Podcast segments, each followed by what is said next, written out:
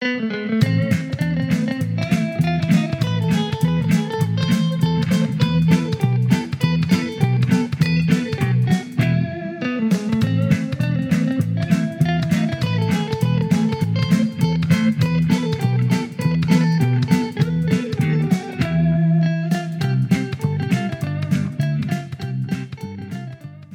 folks, Mackenzie Lambert here, your host for Making the Movies, where I look at everything from art house to grindhouse.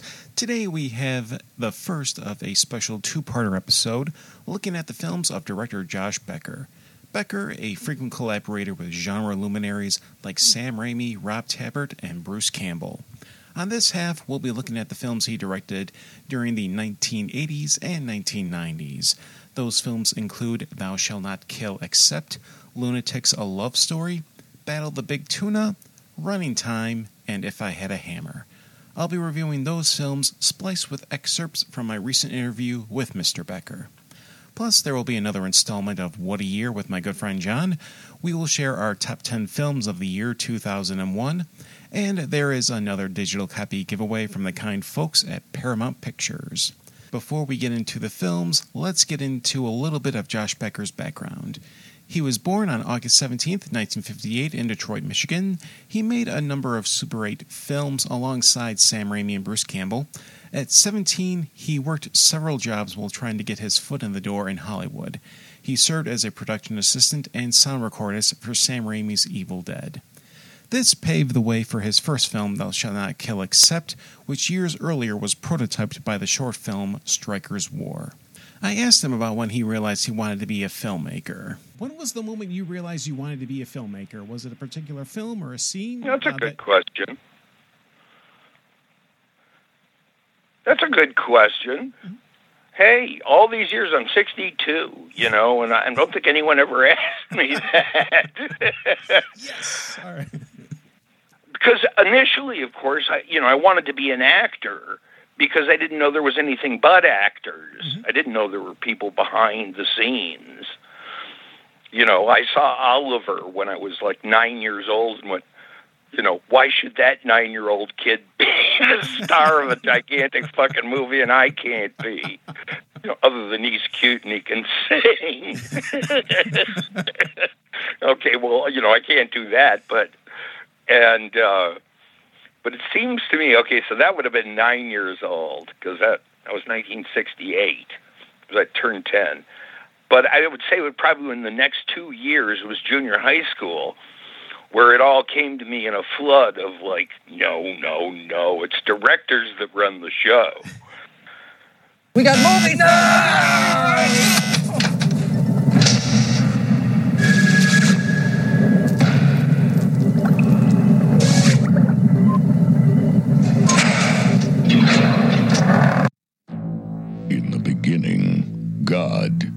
Created light.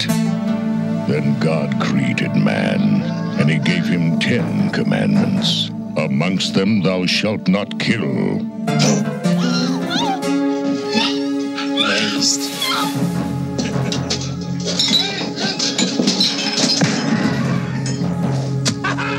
But evil forces arose, ignoring God's commandments, and wreaked havoc on the world.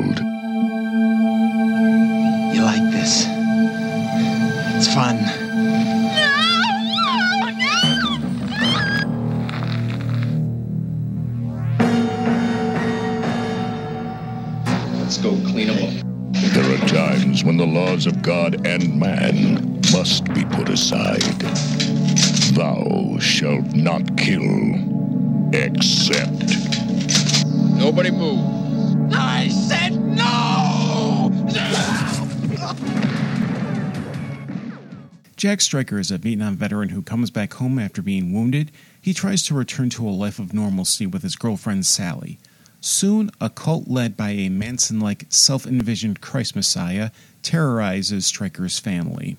Stryker has no choice but to resort to violence to take them all down with the help of his combat buddies. Thou Shalt Not Kill Except is a film cut from the same cloth as Walter Hill's Southern Comfort. You have hardened soldiers battling emboldened zealots. It's a simple but effective story, It is a great build up to the climax where the soldiers come face to face with the cult and its bloody violence from there on. Josh Becker followed Sam Raimi's idea for fundraising.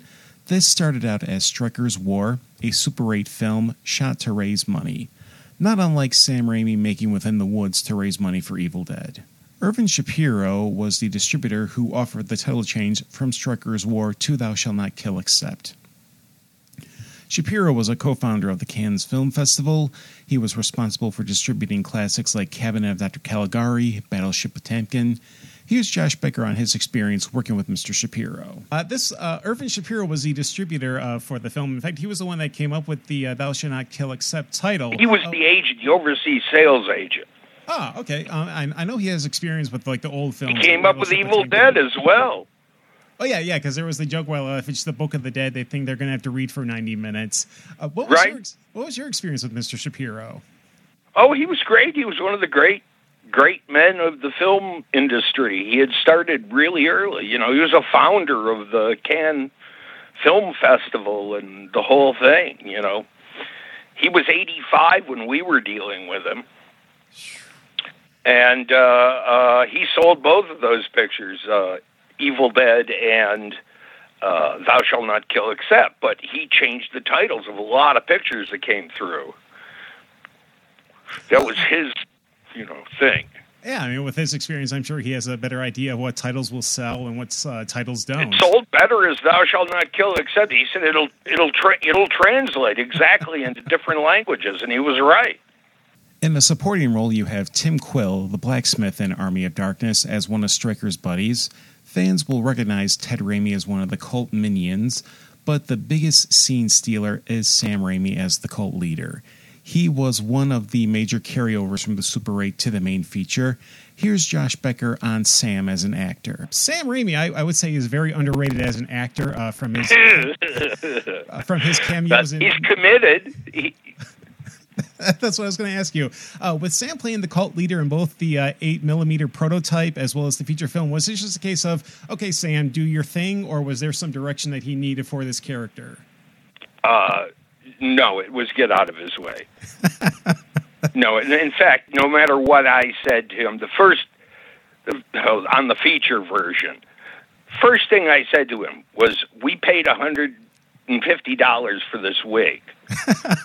so, like, be nice to it. And the first thing he did was tear a reach up, again, just tore a hunk of the wig out and uh, fucked it up. And we had to put it back together with whatever glue. And uh, no, I, I I had no idea what Sam would do, except that I had shot it in Super 8 four years earlier, so I had kind of an idea. but no, he doesn't. He didn't need any direction from me. That's amazing. Sam has his share of acting credits, cameos in William Lustig's Maniac Cop, John Carpenter's Body Bags, John Landis's Innocent Blood. He really shines in supporting roles as he does here in Thou Shalt Not Kill Except but also Scott Spiegel's Intruder and Mike Binder's Indian Summer. There is a special edition of the film released by Synapsis Films. There's a ton of special features on it. If you try to find a copy of the Anchor Bay release, don't expect to find one at a reasonable price. This film is a lot of fun and worth giving it a watch. This is no horror movie. It's a love story. Anybody that don't come out of their apartment for six months got to be crazy. Hank has a few problems. Nancy's got troubles all her own. His are imaginary spiders, psycho rap musicians, and big long needles. Hers are a little more real. It was truly love at first sight. This is hell now, right? No, the tinfoil keeps the heat out. Only no one told Nancy. So with a little tinfoil and a whole lot of courage. I've got to get her back. Hank's gonna tackle the real world.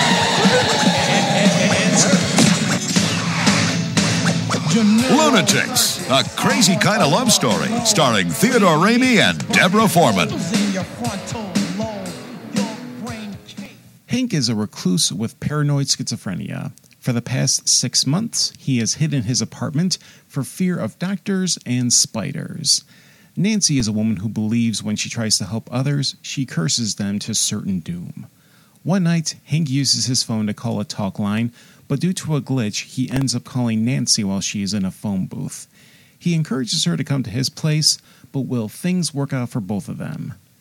Lunatics A Love Story is a quirky, charming romantic comedy, a nice contrast from his previous film, a violent action movie. Normally a genre I can't stomach, but director Josh Becker takes the film in an absurdist direction with stop motion spiders and hallucinations of mad doctors that it's a captivating entry in a mundane category. Composer Joseph LoDuca offers a hip hop inspired score that is very different from his orchestral work for the Evil Dead films and Thou Shalt Not Kill Except. Bruce Campbell plays the asshole ex boyfriend of Nancy who abuses her and eventually runs out on her. Campbell also plays the doctor terrorizing Hank. Deborah Foreman is great. I loved her in Waxwork and Sundown Vampires in Retreat. Ted Raimi gets a chance to be in a lead role. Becker had nothing but great things to say about Ted. Right, um, it was great seeing Ted Raimi in a lead role, um, and he had this great chemistry with Deborah Foreman. Uh, did Ted take to the lead role quickly, or was there kind of some hesitation because he was mostly known for being a supporting char- uh, character actor for so for a while? Ted's a ham. I mean, once again, you know, he's he's completely up to anything you throw at him. I mean, I had him for the lead. He had the lead on one Xena episode, which I directed. It was like an emergency pull it out of the back of the drawer episode when Lucy Lawless broke her hip. Ooh. Yeah, she was uh, appearing on the Jay Leno show, and they thought, "Hey, won't it be funny if they get we get her on a horse riding up to Burbank Studios, Oh. and and the horse slipped and broke broke her hip, and I was just about to start shooting a, a new episode, and went, "Oh yeah, that's right, you can't have Lucy." I went, "Oh, that's fascinating." So they had the script of, "Well, we have this script just in case Lucy, you know, got hit by a car. We have this one that stars Joxer." So. Uh, so I had the one Joxer episode. Ah, that, that's that's. I get Ted Raimi is always the you, can, you can't go wrong with him in as the ace in the hole. He's he's always good for Well. Ted's been in my movies since you know we were kids. I mean, I made him one of my early Super Eights. Ted's, yeah, you know, I mean, Ted goes back to the mid early seventies in these movies. Yeah, the the Super Eights. Yeah. Yeah, way into the Super Eight. we could always get Ted. In the words of Bruce Campbell, when all else fails, cut the Ted. Lunatics A Love Story is a hidden gem that more people need to check out. Sadly, Amazon only has a VHS available. You can find versions of this movie for free on YouTube. Uh, this one is overdue for a DVD release. Take a hint, Synapsis. These seem to be landing most of them this evening. Nice product. With a reasonably full tank of caballitos, we head to Socorro Island, second in the Revillagigedo island chain, in search of the big tuna. Once anchored at Socorro, we carefully tie our tuna hooks, test the knots, then nose hook one of our caballitos.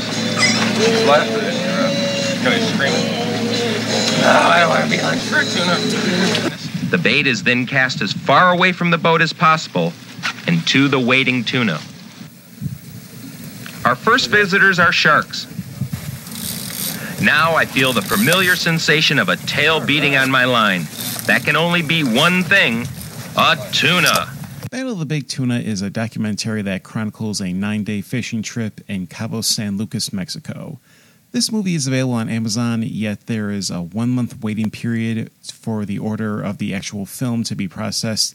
Meanwhile, there's also a way to order a DVD-R. Uh, Here's the conversation Mr. Becker and I had on the film. What drew you to covering uh, this uh, bit of, of uh, tuna fishing? Rob Tapert, producer of all the Evil Dead's, Hercules, Xena, etc., is a fisherman, and wanted a video uh, to start a video series, which he got three of them done, uh, of you know Rob Tapert's high adventures of uh, big sea fishing, and so he kind of assigned it to me. And this was when we were just going into pre-production on Lunatics. And I went, okay, you want me to make a fishing video for you? Sure. so, and it stayed on the market. The other two, he made three of them. The other two are not on the market. I'll have you know. Well, any- Rob knew everything. All I had to do was photograph it. Oh, all right. So it was actually a pretty easy job then. All right. Well, other than going to sea for nine days on a big sea adventure, where I'll never, I, I'd never go in a boat again in my life. this is 300 miles out into the mm. ocean. A middle of nowhere. Okay, yeah, that's that's kind of scary. You know, we left from Cabo San Lucas, Mexico, and went to these islands where you actually can't even go anymore. They're so restricted, but these were like that's where the biggest tuna in the world go. And uh, so we end up catching. It's not Rob; it's someone else on the trip catches a 200 pound tuna, Interesting. which is big as a human, big as a fat human.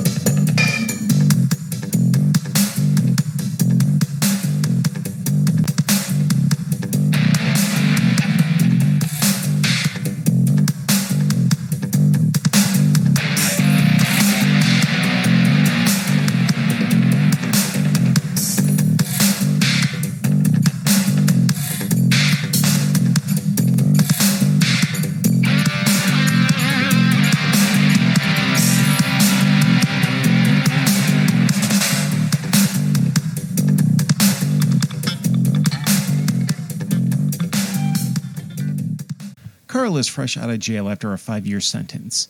He meets back up with his buddy Patrick, and they plan on pulling off a nice job. The warden of the prison Carl was housed in runs a money laundering scheme. Carl had Patrick run recon on the laundry building. Even before the heist begins, every step goes wrong. The getaway driver bails out, and the substitute is a junkie. The truck gets a flat. The junkie has no watch, so another crewman, Buzz, has to give him his. Buzz's eyeglasses break on him, and then there is the heist itself. Mr. Mueller, the head of the laundromat, is having a cardiac arrest. A security guard gets shot. The type of safe isn't the one Carl said. The wardens and his men arrive, taking out Buzz and wounding Carl. The junkie and the van are missing. Carl is on the run, and his only option is to meet up with an old flame of his, Janie. Running time is what I would expect for a Grand Theft Auto movie a heist that takes place in real time with no visible camera cuts. Inspired by Alfred Hitchcock's Rope and predating Sam Mendes' 1917 by 22 years. Here is the trick to filming such a challenging concept, according to Josh Becker. You shot the film to have that real time feel with few visible cuts. Uh, what was the? How did you manage? No visible ones that I, you know, some are there in spite of me.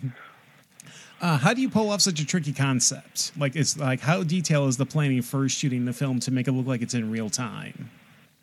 Well, I had to know where the camera was at every single point, you know, in the script. And I had to, the key thing was writing the script in a way that could actually be shot in real time. You know, you couldn't do that with most scripts because suddenly it cuts and you're in a different place. Well, this had to all be contiguous. Um, and he did it too, and uh, I felt uh, in 1917. Uh, I thought it worked better. I thought I was tr- using it for to more purpose in uh, running time than he did in Sam Mendes did in 1917.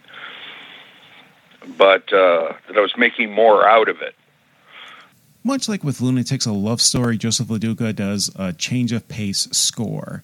What makes this score effective is that it isn't wall to wall. After the opening titles, the next music sequence isn't until 20 minutes uh, with the heist begins. Here's Becker on LoDuca's work for running time. Uh, Joseph LoDuca's hip hop score was actually a nice change of pace, as was his score for Running Time. Uh, just because it's not grand or it's it it, it fits the movie, and that's I think one of LoDuca's great talents is. Uh, and uh, how much of a collaboration were those scores uh, along with Mr. LoDuca, or was that just Joe going on his own intuition? Well, Joe's a good friend of mine, and he scored everything of mine up to. He didn't do my last picture, Warpath, but he did uh, Morning, Noon, and Night before that. Um, but uh, Joe, uh, there's always discussions leading into what the score will be, and uh, Joe always knows why he's going to write the score he's going to write, and in uh, you know like the in running time, I, I thought I didn't even question it. I thought it would be a bebop j- jazz score.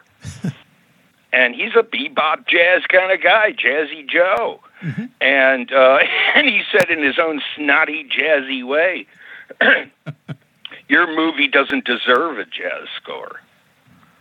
I go, "Oh, it doesn't, wow. does it?"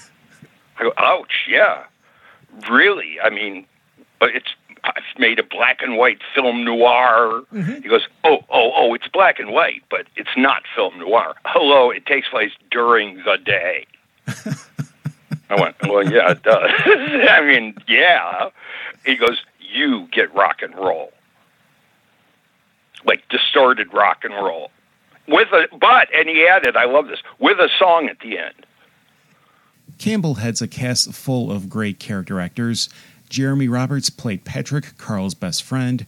Roberts has hundreds of roles in TV movies. National Lampoon's Christmas Vacation, People Under the Stairs, and The Mask are just a sample of his credits. The lovely Anita Barone took on the role of Janie. Barone appeared in such TV gems as Quantum Leap and Seinfeld. She was a regular on the Jeff Foxworthy sitcom and Ally McBeal. William Stanford Davis, Art LaFleur, Bridget Hoffman, and Dana Craig round out the side parts. In between my interview with Mr. Becker and this recording, I had a chance to watch the Synapses Blu ray for one time, and the film does look gorgeous. I remember seeing the Anchor Bay edition and being impressed more with the concept than the execution. Now the film is beautiful, but synapses do need to be called out for some shady stuff. Running time.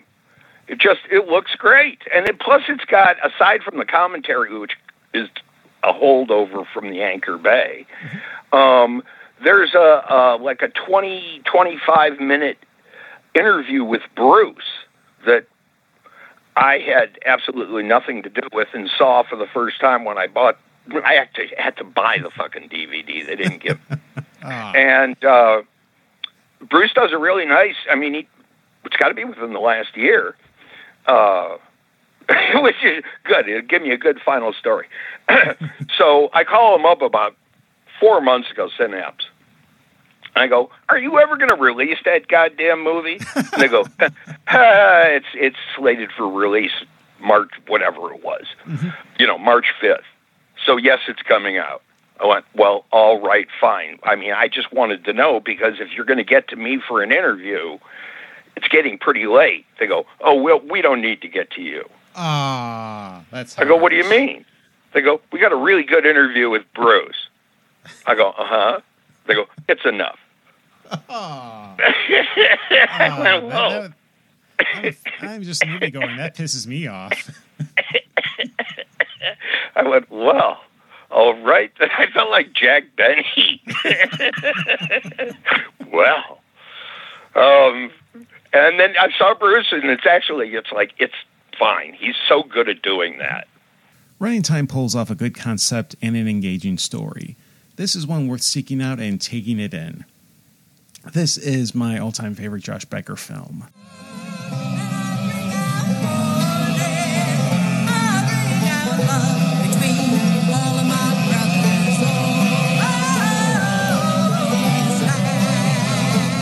If I had a song,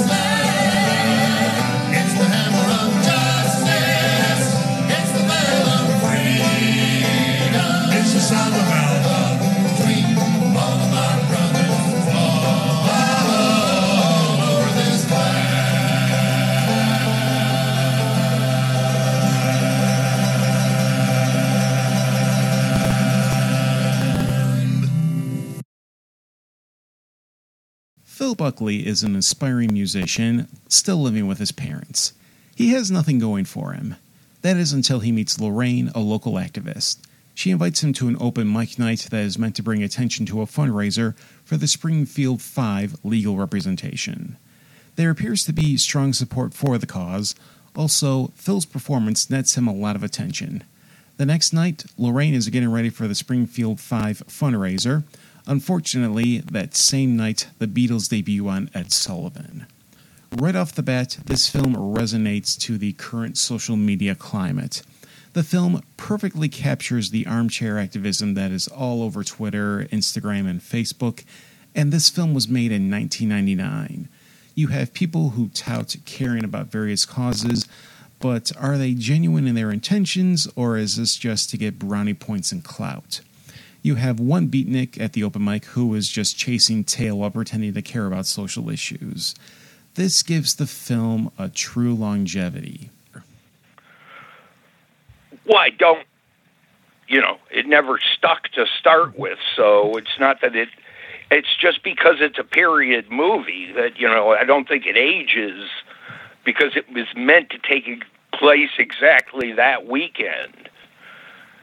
You know, in 1964 yeah. when the Beatles were on Ed Sullivan, so it knew exa- You know, if, if if nothing else, the movie knows exactly why it's happening at that moment. If I Had a Hammer used to be available on Mr. Becker's website for purchase, but not recently. There is a streaming version on the IMDb page for the film. Despite the sound sync being off by seconds, the image is still clear. The audio is fine quality wise. Brett Beardsley took on the lead role of Phil Buckley. He plays up the slacker nature of the character. I thought he looked familiar, and then I saw he was in The Dead Hate the Living as the makeup effects guy. This was the only film role for Lisa Records as Lorraine, the passionate activist. She kills it in the scene where she's the only one at the Springfield 5 fundraiser. That feeling of betrayal is palpable in her performance. Mark Sawicki and Susan Reno stand out as the socially ignorant Buckley parents. Reno is a TV actress working as current as 2020. Sawicki has a grand career as a visual effects artist having worked on The Terminator, Honey, I Shrunk the Kids, Addams Family Values, From Dusk Till Dawn, X Men, Moulin Rouge, and dozens of others. If you can get past the audio issues on the IMDb page, If I Had a Hammer is an effective drama, while a period piece that manages to commentate on recent trends. Even with relatively unknowns in the cast, that doesn't make the film any less engaging. This may be my second favorite Josh Becker film. And that finishes this half on the films of Josh Becker. The second half will be uploaded on Friday, May 21st. Uh, the next episode will feature Alien Apocalypse, Harpies, Morning, Noon, and Night, and Warpath. Let me know your thoughts on the films covered so far on social media or in the comments. Up next, we have another installment of What a Year. Here, John and I share our top 10 films for the year 2001.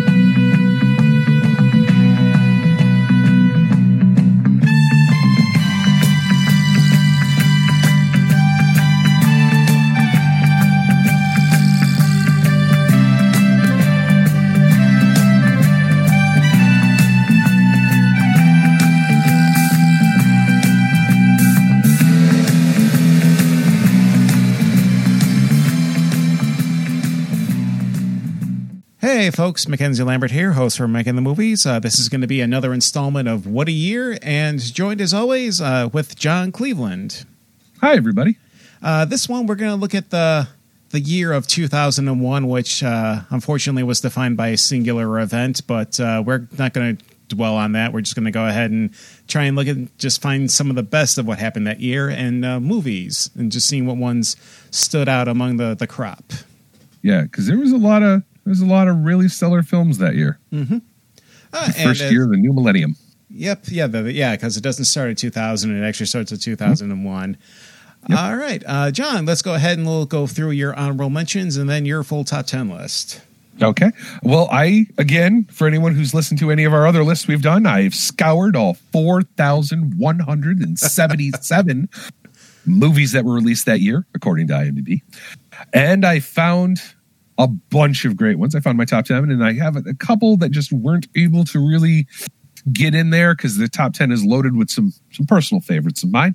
So, just some honorable mentions. I wanted to bring out the score, which is one of the greatest heist movies of all time. De Niro and Um, Edward Norton. Just so good. Edward Norton is mentally his character. His character plays someone who has a mental handicap, and it's proof of how good of an actor he is that he can do that. And it's he's done it. I believe he is a. I don't believe his character has a mental incapacity. I believe he is a person playing a character who has one. The layers to his his uh acting ability in that movie are just are amazing. All right, so the score. Uh, also, by the way, little fun note. I also like to point out that the, the something about the score that we didn't just mention. It's got Marlon Brando in it. like no big deal. Uh, right. This was Um, after the, uh, this was after uh, Island of Doctor Moreau, right? When he was, you know, the yes, yeah. I think the Pope. score is his last film. Okay. I think the score is his last film. I love the Ellen Doctor Moreau. I really don't see the hatred that that movie has. I really don't. I loved it. Anyway, um, another honorable mention: Saving Silverman, a personal uh, favorite comedy of mine, highly underrated. Jack Black, amazing. Um, oh, what's his name from American Pie? The lead actor is in oh, uh, Jason Biggs. I know there's Steve Zahn. Jason Biggs. No, Jason. It's Jason Biggs. He's just, in my opinion, Saving Silverman. He is so much better in Saving Silverman. If you like that kind of screwball comedy stuff, I highly suggest it. It's great. Or if you're just a big fan of um, R. Lee Ermey is also Yeah, in he's that in it too. Yeah. is, is a comedy. Um, yeah. Uh, but anyway, uh, moving on. Uh, not another date or not another teen movie, which is one of the best satire films of all time, and I will fight you over that fact. Um, it's hilarious, and I've seen it so many times, and it's still funny. Um, I, I I have to talk about Zoolander. It just has to get brought up. Zoolander was pro- it- most people are probably going to say Zoolander was probably the funniest movie of that decade or up there. I don't agree with that statement, but it's it's up there and it's full of hilarious things. It's the movie that I think made Ben Stiller a household name and it also made Will Ferrell a household name. It, it cemented it over his roles in Saturday Night Live. Uh, and there's that Um, one that one scene that always I I always see pop up every uh, once in a while. It's like, what is this? A school for ants? Yes, the meme. Yes, um, they're breakdance fighting. Uh, my friends died in a freak gasoline fight accident. Um, the essence of water is wetness. Uh, and then the uh, there's Blow, but then finally the one movie I it couldn't make my list, and I know a lot of my nerd friends are going to hate me for it. Lord of the Rings: The Fellowship of the Ring. arguably the greatest. Yeah, arguably the beginning of the greatest cinematic trilogy of all time. I I I I made it through Fellowship of the Ring, and after that, I just honestly didn't feel a need to see any of the other Lord of the Rings films. It just didn't. It wasn't my kind of fantasy film. Really? I mean, I, I'm not a Tolkien giant. I'm not a giant Tolkien fan. I think he's way more problematic and gets way more credit for the the stuff he did. But I do have to have to say, Lord of the Rings one, two, and three are probably the best trilogy of all time, uh, outside of Evil Dead. I don't know. Just give me Willow or give me Krull. Give, give me give me that cheesy '80s fantasy film any day for Lord of the Rings. Fair enough. Fair enough. So, I well, you got to give Lord of the Rings credit though. It changed the Oh, way yeah. films Oh, yeah. made. Oh yeah, Yeah. it, it, it made New Zealand the go-to place to make movies. Oh yeah. Also, you wouldn't have a, a Marvel Cinematic Universe either if it wasn't for movies like Lord of the Rings. No. Movies that showed people will sit there for a movie that took three hours. You know, they Mm-hmm. they will sit there for that. They will sit there knowing this isn't the only thing. You can tell some of a story. You don't have to tell all of it. Yeah. Yep. So, all right. Into in the top ten. Into number ten. Uh, bit of a tonal shift too. Uh, the this is probably the uh, of my top 10 this is maybe the least known. I'm going to say this is the least known film in my top 10 bully. It's a hard drama super realistic uh, drama about a group of teens i want to say in florida uh, who go through the trials and tribulations of being like unsupervised suburban kids and in kind of a nicer off neighborhood per se, get into some troubles and stuff, and eventually that degrades into some bad things. Brad Um, Renfro, right? Yeah. Yeah. Um, I'm not going to spoil it because if you like dramas, uh, I highly suggest you check it out. Uh, t- you know, teenagers and 20 year olds just putting in really great performances. Um, it's not an easy watch. I'm not going to lie. There is some uh, intense stuff going on in the movie, and especially the end. Uh, the thing that makes it like just hit home more, it is almost entirely based on a true story. They only changed names and some certain little events. But yeah, so if you if you know anything about bully or if you don't i highly suggest you, you check it out. Uh, just be aware. I wouldn't sit down with the wife and kids and or the husband and kids and, and think it's a fun cheery thing to do on a saturday night. I definitely want to watch it in a movie you're just interested in a really in-depth character portrayal of the descent a group can make when groupthink takes over so and again based on a true story so uh continuing the uh somewhat moody uh, tone from uh, 10 is number 9, uh, which I didn't even realize when I wrote it in, uh, which is ironically called Session 9. Uh, it's one of the best horror films I've ever seen. And by far, it's one of the best unknown or lesser known horror films I've ever seen. Uh, the premise of Session 9, for those who don't know, a man who's basically, this is he owns a restoration company that can like take asbestos out of buildings. This is his last opportunity. He's on, you know, he's borrowed too much money to do this and all this stuff. He's get he gets a job taking the asbestos out of an old psychologic uh, psych uh, psych ward, basically an old loony bin, as it were, and stuff that's supposedly haunted. He doesn't even have time to deal with that, but stuff starts happening. Nothing overt. It's not like oh he walks through and you know sees a ghost walk through a wall. Nothing like that. But the reason it's called Session Nine is one of his workers comes across. He spends his lunch breaks in one of the uh, rooms he finds that he's supposed to be cleaning and stuff. It was uh, one of the the doctor's rooms, and he's recording sessions with a patient who's going through levels of like regressive therapy. And every time he goes through, it gets weirder and creepier and creepier. And obviously, it builds up to his listening to the recording of session nine all while things are happening. And then the after everything the end the way the movie ends is just perfect. It makes so much sense. It draws everything together. And it's just incredibly well written. And it's one of those movies that like there's no way this movie costs more than $50,000 to make. So it's proof that you can actually make these movies with not you know not billions of dollars. You can make incredibly good riveting horror films for not that much money all in all Nice. highly suggest it to any horror fan. All right. Number eight. It's a tonal shift, obviously. Uh, I really like this movie. It, it's one that it was it was super popular the year it came out, and then I feel like it just got forgotten about. One of those, you know, oh that was cool. A month later, no one remembers it. The Musketeer, which was came out in the wake of um, the Matrix, so a lot of wire fu. It's basically a retelling of the classic Three Musketeers story, except in the idea that they're using somewhat similar of the wire fu per se action sequences, obviously that the Matrix you know brought to America, as it were. Um, it's just awesome fight scenes, a real fun story, and it's just fun. It's you know nothing more than that. Okay. Did you ever see it? Uh, isn't it Paul W. S. Anderson? Uh, Or am I, think, or am I what? thinking of a different? I am don't thinking think so. Okay. I just based on his style in my head, I don't think so. But I honestly don't know who directed it off the top. It's not really a. I don't claim that the movie's well directed or well acted or anything. I just claim it's fun to watch. Okay. Tim Tim Roth's the bad guy, and Tim Roth's awesome. Oh So yeah. Well, yeah. So it didn't do super well either. Like I, I think it made its budget back, but you know, it wasn't breaking any box offices. It's one of those where, like, again, all I remember a lot of people being like, "That movie was awesome." Two months later, no one remembered it. So it just is what it is. Okay. All right, number seven. Uh, this this one has. It's fun. I love it. It's another one that probably no one remembered after like a month after it came out. But for me, it holds a special place in my heart because all my friends back in high school, we went to go see it like a bunch. Uh, and when it was in the movie theaters together, so you know, it's got that nostalgia kick for me. It's out cold. Um, just a stupid buddy comedy, bunch of drunks, uh, skiboarding movie, snowboarding movie. It's Jack just Galifianakis. Zach. It's the movie that made me know who he was. Him and a bunch of other actually lesser known actors um, are in that. Uh, but it's it's hilarious.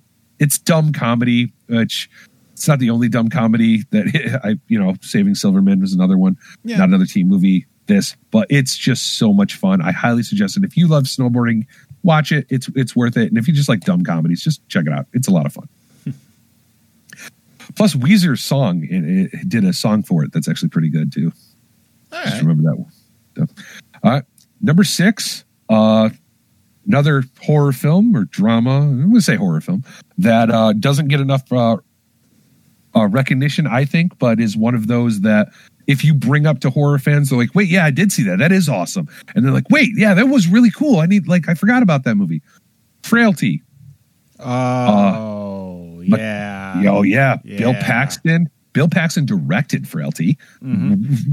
I wish he directed more. Matthew For, you know, McConaughey, Powers Boothe, just uh, McConaughey just putting in that. I when I watch Frailty, all I can think of is this is the inspiration that McConaughey brought into True Detective. mhm. Like it just feels like he this is where he's drawing from for for anybody who knows True Detective. Um, but no, Frailty is great. I'm not going to really get into it um, because anything I kind of tell you about it might spoil a bits of it. But really good slow burn psychological horror, but maybe not psychological horror. Maybe there's some- actually some something hints going of on. supernatural.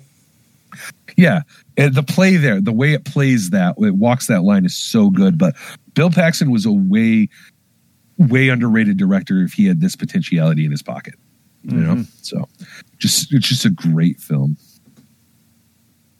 Number five, uh, another another uh, I'm going to say horror, a psychological drama horror kind of thing going on um, with uh, possibly a hint of supernatural kind of reference. Uh, it's from hell. Uh, it's it's one of my favorite Johnny Depp movies. Um, and I'm not a giant Johnny Depp fan. I think he phones in as too far too often. Uh, but no, From Hell Hell's just a lot of like uh it's fun to watch. It uh, as a, as a as a true detective and a Jack the Ripper, you know, as any true detective fan will say, is Jack the Ripper somebody you you you know about? It at least brought more attention to the thing, if if not accurate at all about the events that happened. It, it at least uh, presented a new angle on the topic, and it was uh, pretty interesting. It's all in all what it, it its storyline it goes for and stuff. But I'm a big fan of the movie. Oh, and it may It's be- very and It's actually a much better adaptation than the original graphic novel because I tried reading Alan Moore's Yes. Hell, and it's like no, I the movie did a way better job of it. I agree. I I love me some Alan Moore. I will. Def- he is so good, but I do believe that sometimes this because he hates every adaptation basically that ever got made of his stuff, mm-hmm. And I I disagree with him sometimes. I'm, I'm sorry, Alan. I think this this hit well. Sometimes you have to change things for cinema, and I think it did it well. So yeah, no, I'm a big fan of uh, From Hell. Obviously, it's in my top 5 Um, number four, and this one, this was one I I originally wrote down as number one. I ended up having to kick it down because I love this movie to death, and I think it needs to be more well respected by uh, not just horror fans, but just uh, movie fans in general. But realistically, when push came to shove, the the the next three I just I watch more and I enjoy more. But number four is Delisero Montero's, or I butchered his name there. I apologize. Delisero Del Toro's. I'm, I did it again. Guillermo Del Toro. It's a Del Toro. One of the Del Toros. Any of them. The Devil's Backbone. Ah, yeah, yeah. To this day, I have still never seen a more beautifully shot ghost.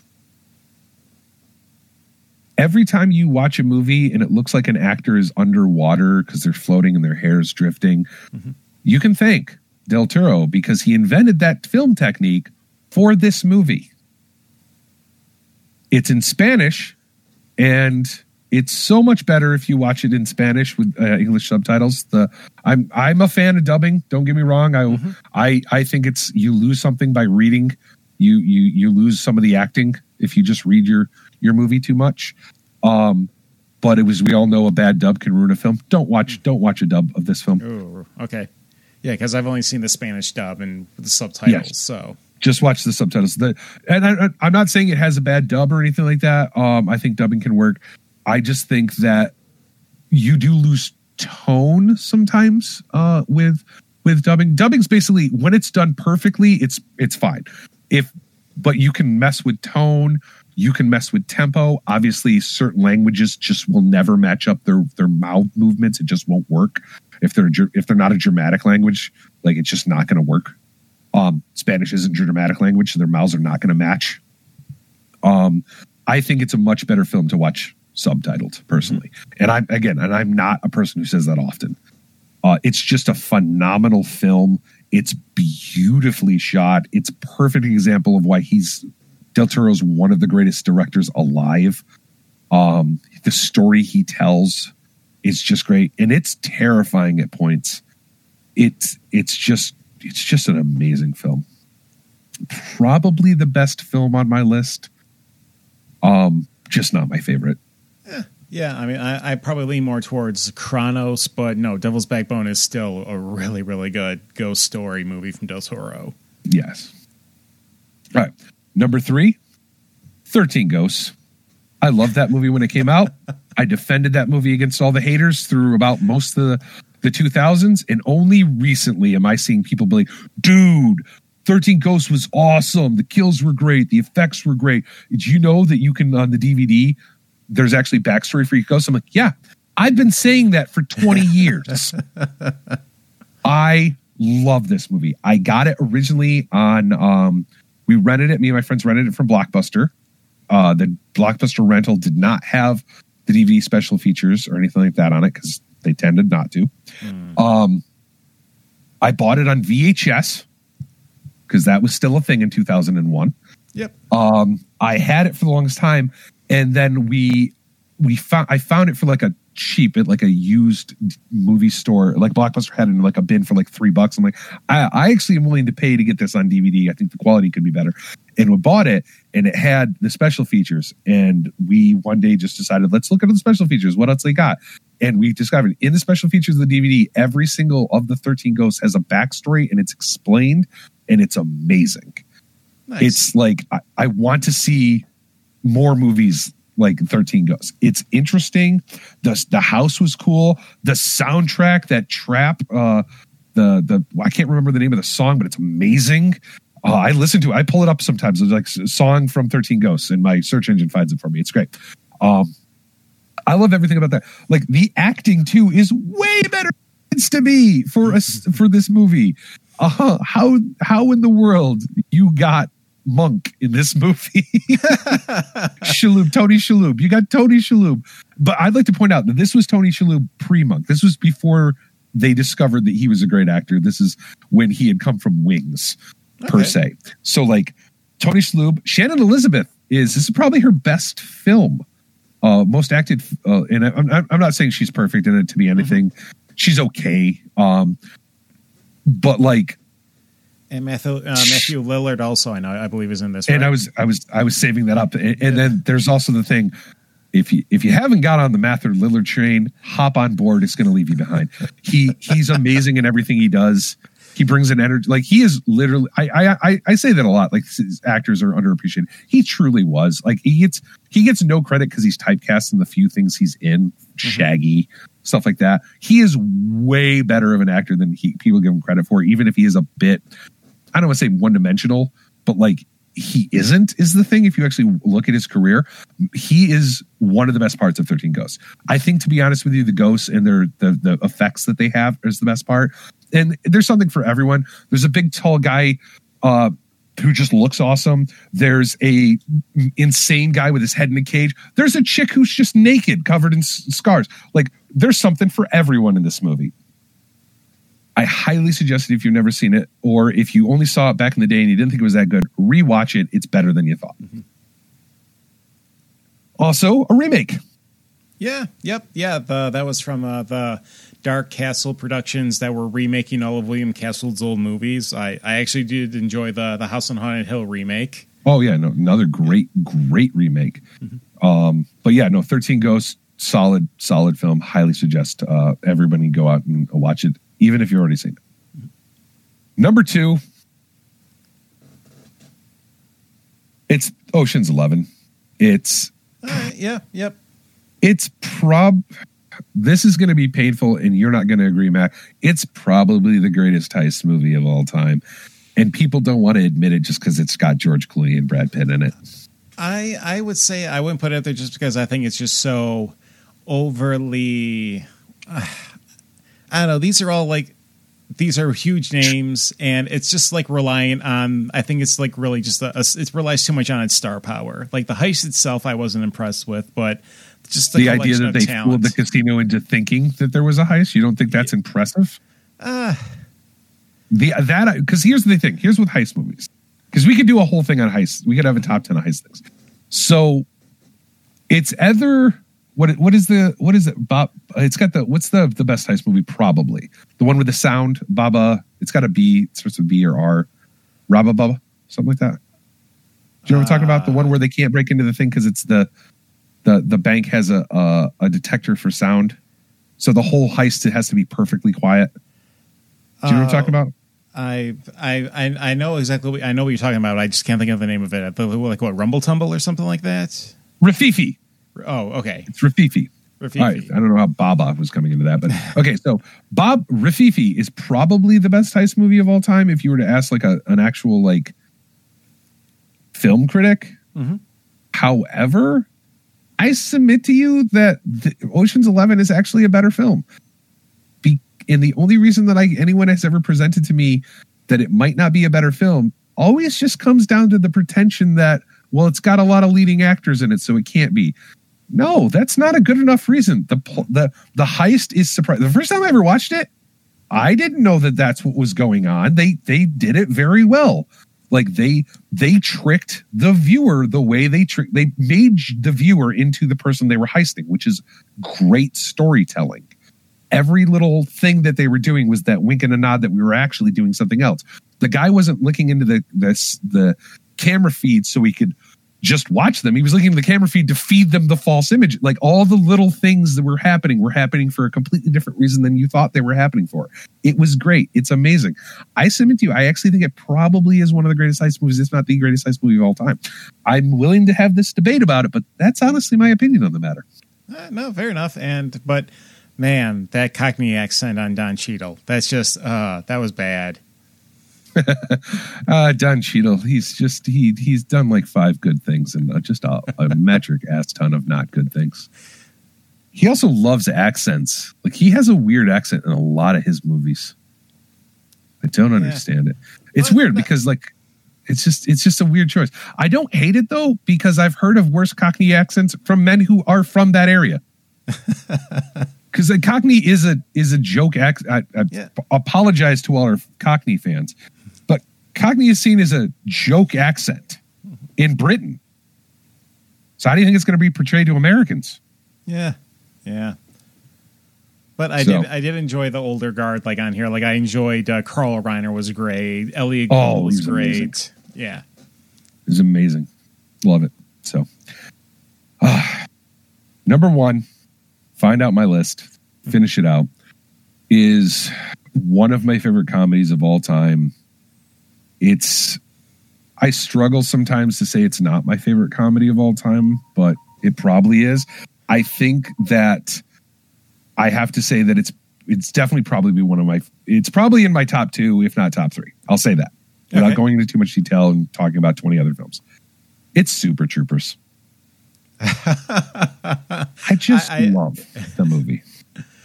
I have a soft spot for it just because it was great seeing Brian Cox completely out of type for this film. Like I would not expect him in a million years to play this kind of character. No, no, and uh, I've actually talked to um, the actor who played Rabbit. Uh, I met him at a con. We had a conversation about the movie. Um, he was actually drunk in that scene. he, it's not like Brian Cox is like a method actor. He has to, but apparently that scene came at the end of a really long day of shooting and they kind of had a celebration and they were drinking all day and having a couple beers and and all that and lo and behold they're like okay we have to do the next scene and turns out brian cox is wasted. They're like well i guess he would be so let's just do it. So yeah he was blitzed out of his mind during that scene. When he was talking that's not scripted. He didn't have the script. He they just he was supposed to spend like a half an hour or something like that reading the script. He apparently didn't. He just was drinking. So when you like all the things he says is just Brian Cox being drunk, and it's hilarious. I love it. I love everything about that movie. It's so fun. I love what they did by turning the idea that cops can be fun mm-hmm. because you know that's a that's a to be honest with you that's something we don't have today. They're not in general. Our our culture right now is not seeing cops as a fun Nah. People. Uh, I'm from the I'm from the backwoods where if you saw a cop, he was pulling you over because you were speeding, or you know he was going to give you a hassle. So uh, so I remember going to seeing Super Troopers with my friends and just being like, "Well, that's fun. It's just a fun note that they- they're they're they're having fun with this, like we're having fun with this kind of thing." So I I really enjoy it. Um, it's also great to just know those are those are legit. That group is just friends Oh, who've yeah. been Yep. making movies since uh, you know college. So I'm I'm a big fan. I'm just a big fan of the movie in general. Ah, good, good selection. Yeah, I, I, I, I appreciate Super Troopers just just for Brian Cox. That's just uh, that's all you need. That's the only convincing I need to watch the movie is just seeing Brian Cox in a comedic role. He's so good. Uh, All right, no, what's your good, top good selections overall. All right. Well, uh, thank you. uh, okay, my honorable mentions for 2001. Uh, first honorable mention: Jay and Silent Bob Strike Back. Uh, at the time, I thought this was a great way to say farewell to these two characters. Just them ending, just kicking everybody's ass at the very end. Uh, just uh, great cameos. a lot of references. Like if you follow this View Askew universe, you'll get a lot out of it. Uh, the next yeah, one, I, uh, I, I was gonna say I'm, I was a fan of the movie. It just was at that thing where I'm like, eh. It was more of a you're making a movie because you can make a movie. It is. Mm-hmm. I preferred his older work. That was kind of the first step towards the direction I didn't like his movies going. Also, Yeah, yeah, I'll, I'll give you that. Uh, Next one, uh, a thriller that a lot of people might not remember. Along Came a Spider with Morgan Freeman. Uh, Interesting little mystery. Uh, and gosh, uh, let me look up the one actor, the one who plays the kidnapper, because he is like one of my all-time favorite character actors. I I I, I almost put Along Came a Spider on my list of uh, honorable mentions because it was one of those where like it was really really good. Like it was uh, Along Came a Spider was one of the f- the films after Seven that made me realize that like Morgan Freeman wasn't just a one hit wonder because I hadn't been exposed to him that much. All in all, Uh, obviously besides that and Shawshank Redemption. Um, so yeah, like it's just so was in was it Naomi not Naomi Judd um uh what is her name? The lead. Uh, Yeah, there's uh, Monica Potter, who's the female lead. yes Monica Potter sorry. I was thinking of what was I thinking of? I don't know. But uh no she she was also really good I thought Oh no, and Michael Wincott. He was the one that plays the the guy who disguises himself as the teacher. He- Oh, yeah. Michael Wincott. Yeah, I mean he was great in Count of Monte Cristo. He was great in The Crow. So you've got Morgan Freeman and you've got a great character actor Michael Wincott. So that I enjoyed. Uh, and Yeah. these next two movies, these were kind of like you know the the Dante's Inferno and Volcano of its time. You know the Prestige and the Illusionist. You had the score with Robert De Niro and uh, Edward Norton, and then you had Heist with Gene Hackman and Danny DeVito. Yeah, So I- uh I just wanted I wanted to love the heist the way I love the score. I just couldn't. And I'm a sucker for David Mamet dialogue, so it had that going for me. that's fair. It's good don't get me wrong. I just Oh, yeah. and I and I love Gene Hackman. I still I I I have a I have a bet with myself. I have to find a movie Gene Hackman's in that I don't like and so far I haven't been able to do it I don't care anything about basketball and I like the Hoosiers Hoosiers, yep. Mm-hmm. like I, I don't like it's one of those things if you can make me like about care or enjoy something i don't care about at all congratulations so yeah gene Hackman's just one of those actors where i like every movie he's in Oh yeah, like just a solid talent. All right, now into the the, the proper ten, uh, proper uh, top ten. Uh, number ten, Made, uh, directed by Jon Favreau. This was his follow up film, The Swingers, which I think is just a fun little goofy quasi mob movie with uh, Favreau and uh, Vince Vaughn just going on there. This little side job for the the Don played by Peter Falk. It, it, it's a it's a good follow up to, to Swingers. I, I actually quite enjoyed it. i've never seen it i uh i like swingers and i like some other stuff favreau's done but i've never been i've never sought him out his movies out so maybe i'll have to check that out Yeah. All right, uh, number nine.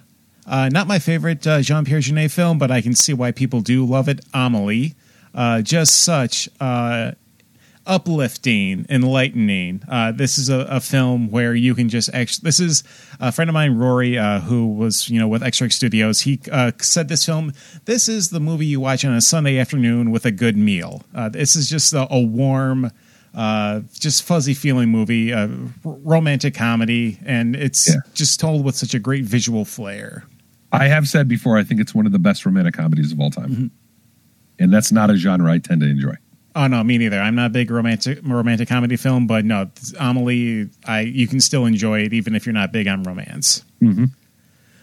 Uh, uh, number eight, uh, this uh, movie just popped out in the the aftermath of the, the Matrix. Swordfish, starring Hugh Jackman and Hugh, Halle Berry and John Travolta. And two specific aspects of Halle Berry's anatomy. Yeah, I think that was the first time we actually saw them, and you know what? They they're they're magnificent. No, I'll just say this: like, don't, don't ever separate that movie from Halle Berry's chest because, oh. and I, I don't hate the movie. I don't love it. It's not going to be on any list of mine. But like, I don't don't ever assume that that movie isn't popular and we're talking about it now for any other reason than they paid Halle Berry half a million dollars for to to to, to a nude scene that was a topless scene that was maybe five seconds long. Mm-hmm. You go, girl. Wow, you make that money. All right, Yeah. uh, number number seven, uh, the movie that people just couldn't get away from, Shrek. Uh, this movie was just everywhere in 2001. Hey, now. You're an all star. I'm not going to do more. We'll get sued. I, I resented Smash Mouth after that. It's like I can't get away from this song. Go away. But no, I, we've talked about this movie before, and it's like John Lithgow as Lord Farquaad, just one of the Love it. great animated characters of all time. I love a movie about not judging people based on the way they look, whose main villain everyone judges because he's short. Short. I love that. I also will say that the first time I, I remember I was at a buddy's house we were watching it, because I didn't see it in theaters because again it was presented as a child's film and I wasn't. I've already talked about it. I don't. I I grew out of watching those kind of things uh, at a young age. And uh, I was at a friend's house. He goes, "No, dude, it's funny. Like you'll like it." We watched it, and I was laughing and I was having a great time. Everything was all right. And and then there was the scene where they get to the castle and there's the little diorama of like little puppets that talk and stuff. And Yeah. it was that made me full on crack up laughing. But the point that broke me was when they were torturing the gingerbread man. Not my buttons, not my gumdrop buttons. And I lost it. I'm like, that's hilarious. That is hilarious. And for those, because it always, I, I feel it's it's one of those little tangents of information that I, I think is actually fairly well known at this point.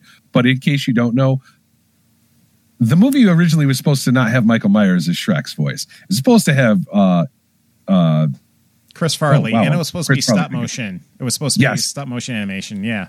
but uh it uh, sadly uh Chris Farley died and they had to recast because all the the voice work uh actually wasn't recorded yet. Most of it was though.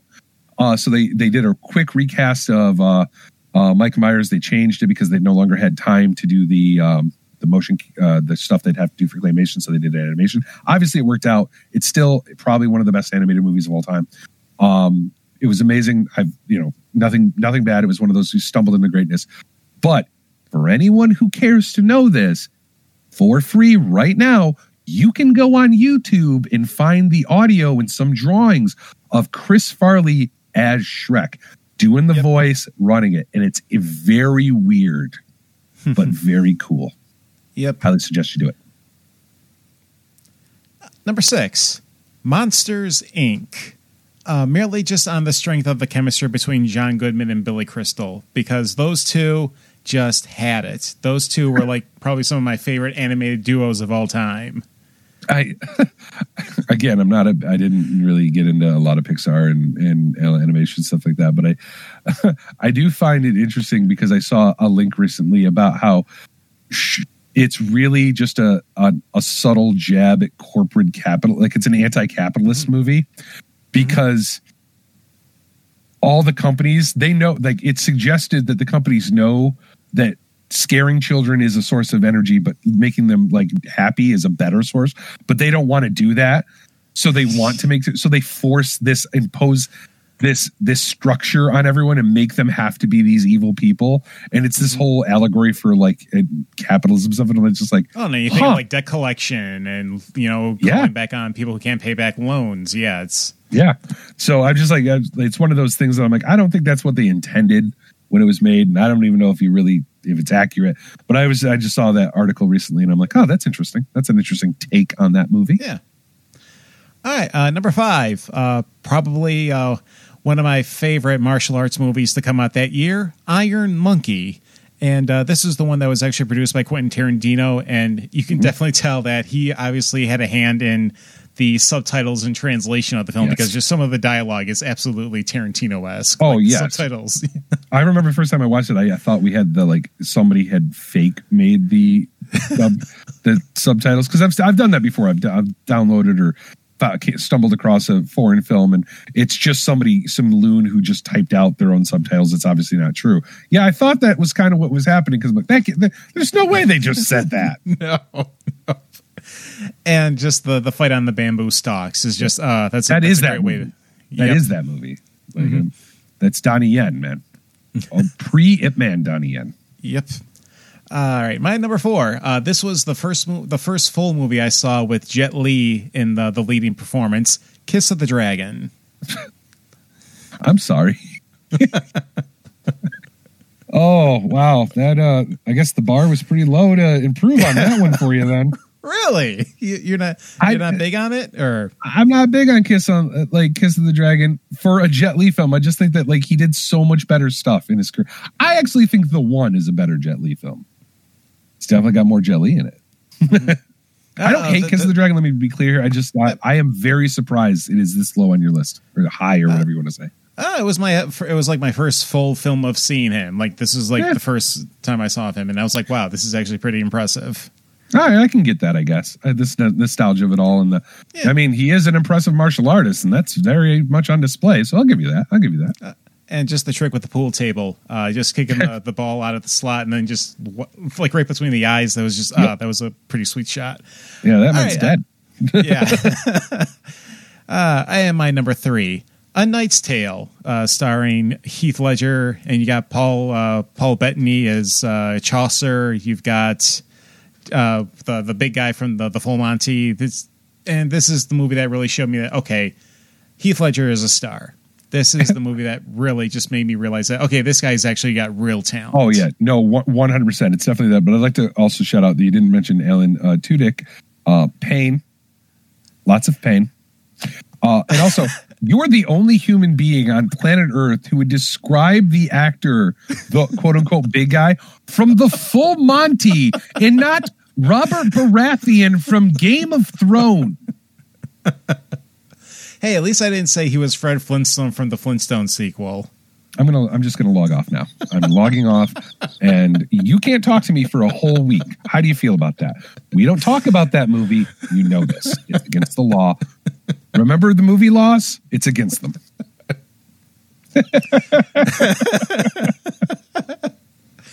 No, and here's a shocker. I've never seen a full episode of Game of Thrones. So there you go. Hey, people can complain all they want about the last season, and I'm not saying it's the greatest thing ever to put to film. It wasn't.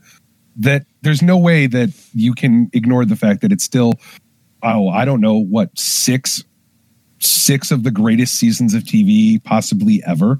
There's only like three other movie TV series that can compete with it. Mm-hmm. So like it's it's amazing and you should watch it. And that's ignoring if you haven't read the books, which if you haven't, please do. They're fantastic. All right, noted. Either way, not about the Knight's Tale, but Knight's Tale is amazing. I love what they did with the music, incorporating mm-hmm. new music into old, you know, the time appropriate. Yeah. It's just it's a it's a fantastic film and you know, stuff like that is just more proof that, you know, Hollywood really lost a, a great star, you mm-hmm. know, in Ledger. So My number two, Training Day, uh, with uh, Denzel Washington and Ethan Hawke. yeah, Uh, that was so Denzel. close to being on my list.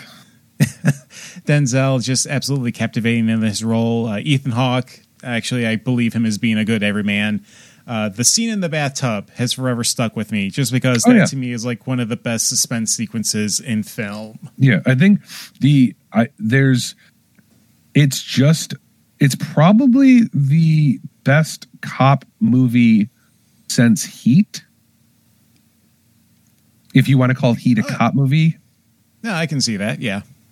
um it changed the i mean because it also is in one of those it's one of it's not the first film to do it where the cops aren't necessarily the altruistic good guys Mhm. but it definitely presented police officers in a very interesting light that not a lot of films specifically of that level you know big budget summer you know i don't want to say blockbusters but you know Yeah. su- summer powerhouse kind of films were, were doing at the time like and i and I, I do agree that ethan hawke like kudos to him to being able to portray that that character and going through all those situations but like you don't talk about that movie unless you're talking about denzel washington because he he owns that movie Oh yeah. Yep. And Like- a lot of the si- and the the cameo appearances from Snoop Dogg, doctor Mm-hmm. Dre, Scott Glenn's in this one again. Like, geez, like Scott Glenn, man.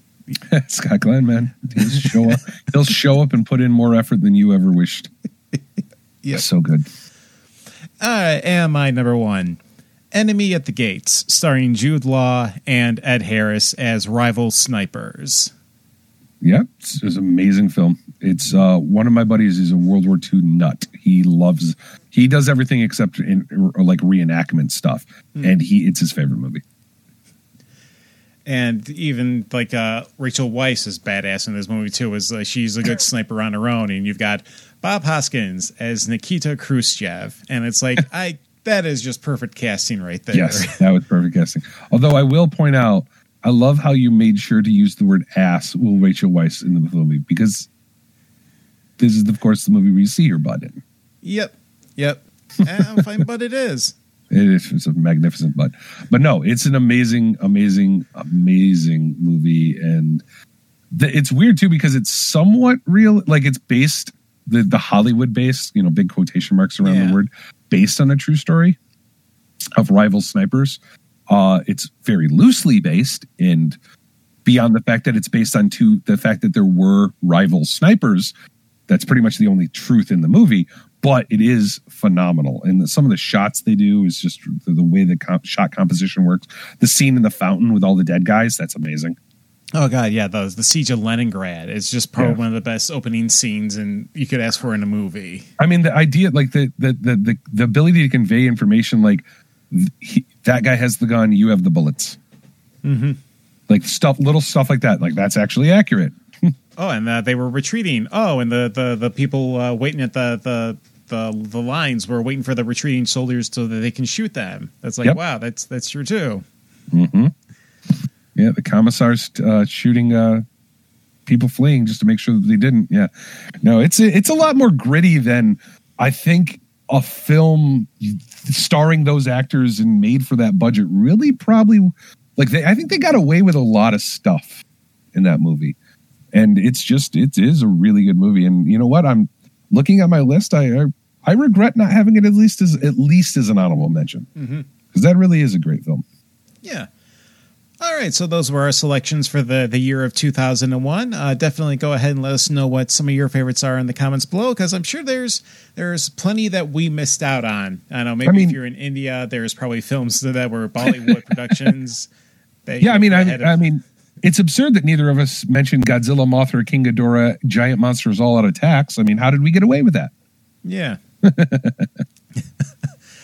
and so uh, uh, until uh, we'll, we'll sign off here. Until next time, this is Mackenzie Lambert. And John Cleveland. Have a good day, folks. Bye. Now on digital, Academy Award winner Christopher Walken, Christina Ricci, and Zach Braff star in Percy vs. Goliath. Based on true events, Percy vs. Goliath is the thrilling story of a small town farmer's court battle against one of the largest agricultural corporations. Directed by Clark Johnson, buy or rent Percy vs. Goliath tonight. Rated PG 13 from Paramount Pictures. Want to double your chances of winning? Tell me your favorite Christopher Walken impersonator. I will announce the winners on Friday, May 14th. And that wraps up this episode of Mac in the Movies. Thanks for listening. As mentioned earlier, part two of Josh Becker will drop on Friday, May 21st. Until then, this is Mackenzie Lambert of Mac in the Movies signing off.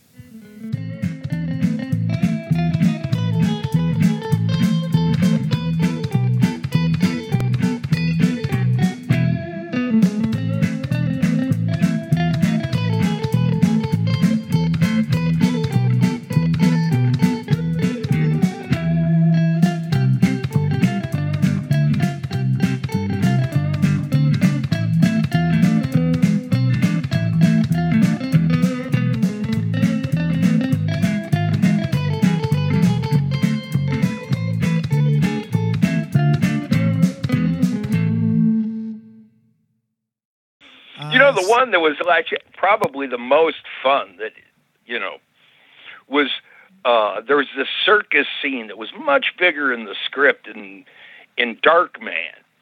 It ended up it's a short scene in the movie with Liam Neeson, but it was uh, this this whole big deal, and they set up this whole circus, and uh, I basically hung out that day with Sam and Ivan Raimi and Liam Neeson, who had just started in the movies, was this big Irish guy, and uh, it was actually two days of shooting, and it was really warm, nice days, and we were just having fun. So Uh, that's, uh, that must have been just a stray memory of hanging around with Liam Neeson. uh, I never met him again in my life. I thought he was as nice as could possibly be. I didn't. I don't even know if I thought, you know, like this big Irish guy. Is he going to go on in movies? I, I probably didn't thought not.